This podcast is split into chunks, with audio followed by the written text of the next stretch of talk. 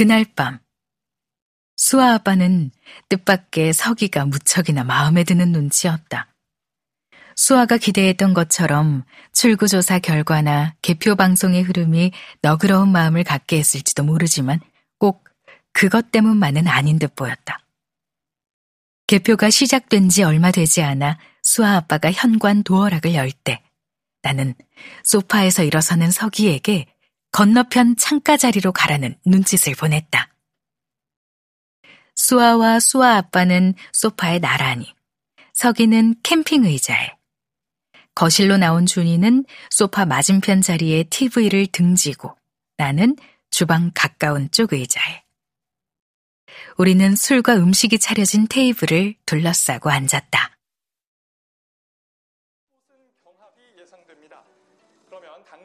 음, 마셔라. 고맙습니다. 두 표는 했니? 아빠, 여기 인증샷. 바꿔라. 네. 어, 천천히 마셔도 돼. 어, 어, 아슬아슬한데요? 걱정 없다. 어, 준이, 너도 마셔라. 아, 천천히 마실게요. 잔이 비었다. 아, 아, 네, 죄송합니다.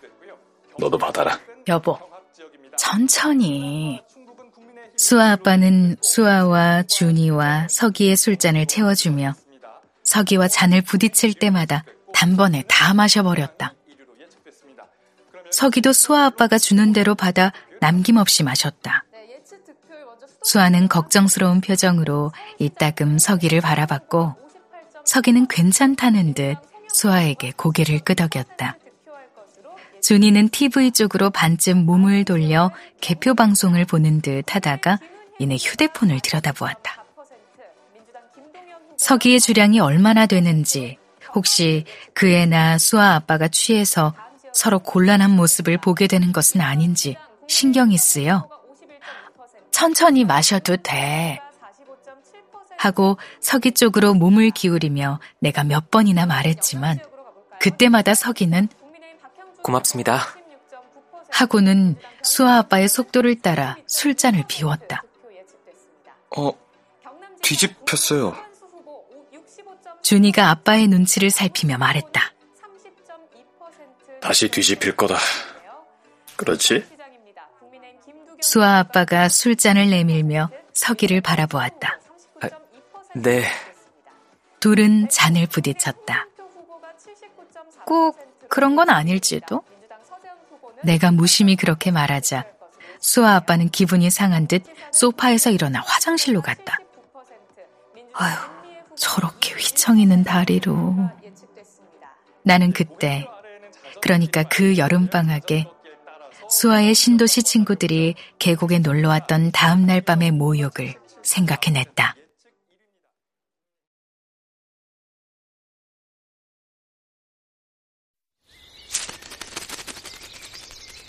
KBS 오디오북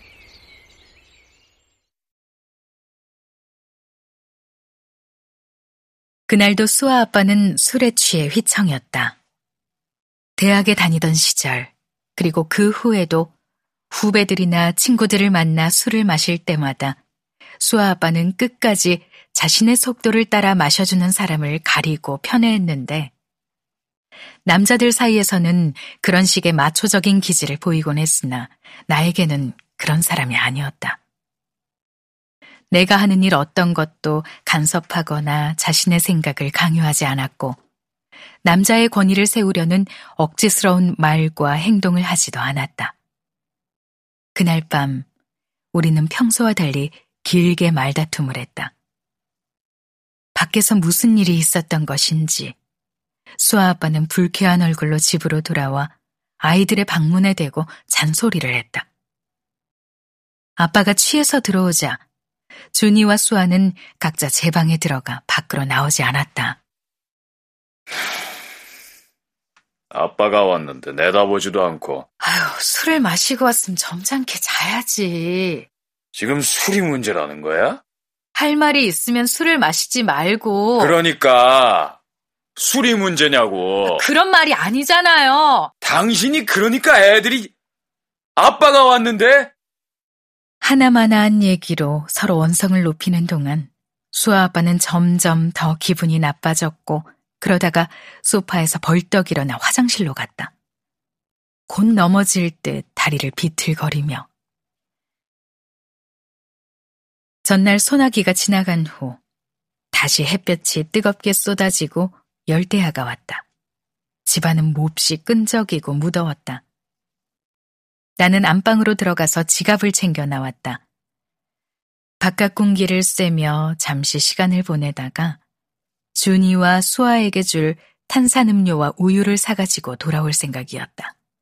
그러나 눈 깜짝할 사이에 화장실 앞에 서 있는 수아 아빠 말고는 어떤 방해물도 없던 현관 앞에서 나는 앞으로 고꾸라져 버렸다.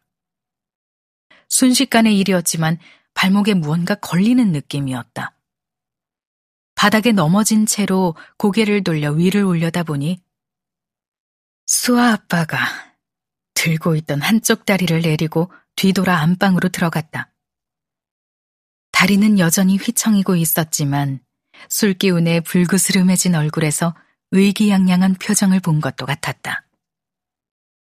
수아 아빠가 기억하든 기억하지 못하든 술에 취해서였든 얼마간 악의적인 행동이었든 그의 몸이 내 몸을 그토록 무방비하게 쓰러뜨릴 수 있다는 것은 상상해 본 적이 없는 일이었다.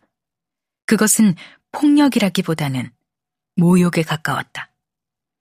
차라리 손으로 머리통이나 얼굴을 한 방 날렸다면 나도 달려들거나 피하거나 살다가 한두 번쯤은 있을 법한 심각한 부부싸움 정도로 생각하고 말았을지도 모르지만 그럴 수 있는 일은 아니었다. 고작 술에 취한 남자의 한쪽 다리에 걸려 그가 큰 힘을 들이지도 않고 가볍게 걸었던 발에 내 온몸이 우스꽝스럽게 나뒹굴었다는 것을 나는 어떻게 생각해야 할지 알 수 없었다. 그 애가 거친 행동을 하면 당장 그만둬야 해? 나는 이따금 수아의 연애 상대에 관해 그런 말을 했는데 그때마다 수아는 어이가 없다는 듯 얼마나 잘해주는데 그런 애 아니야. 하며 눈을 흘겼고 그러면 나는 그래 그래 하고 물러섰지만 그런 애는 아니더라도 그럴 힘은 있을 거라고 생각했다. 매우 적은 표차로 두 후보가 아슬아슬하게 엎치락 뒤치락 하다가 한 후보가 점점 앞서갈 즈음에 수아 아빠가 먼저 안방으로 들어갔고 아빠가 들어가자 준이도 자리에서 일어섰다. 나와 수아와 석이 셋이서 남은 맥주를 마시며 개표 방송을 좀 더 보다가 석이가 일어나야 할 즈음에 내가 말했다. 주말에 캠핑 갈까? 서기도 같이.